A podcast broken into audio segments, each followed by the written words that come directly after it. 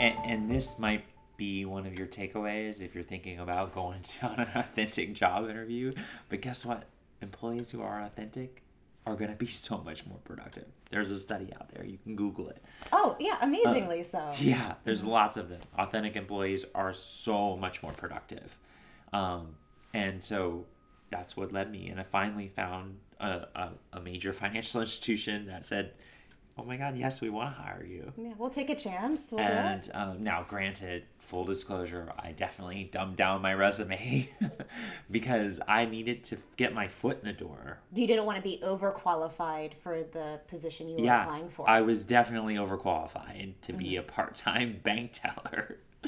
That's where you started. And so that's as where a I part-time bank teller. Part-time bank teller. But you know, you get your foot in the door. Once you're an internal employee, it's a whole lot easier to move in and navigate in an organization, right? They see you shine. They see how professional you are. So I made an investment in my career at that moment. And literally, I was probably paying money to work there as a part time bank teller because you have to think I needed a wardrobe.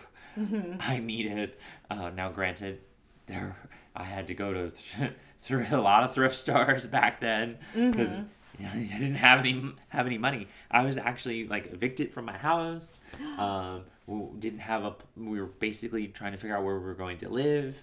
Um, so, AKA, some people call that homeless. Um, and I have you know four mouths to feed.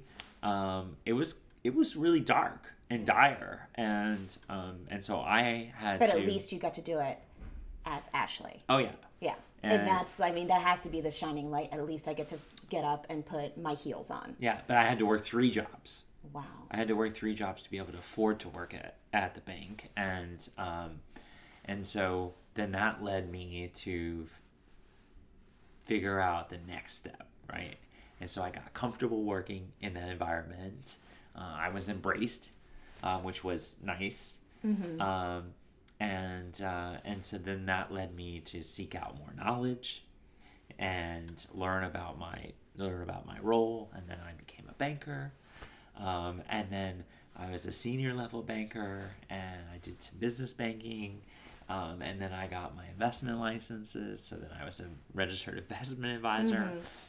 And for three straight years, I was in the top three revenue producing employees in the bank, like the whole bank. Look at you.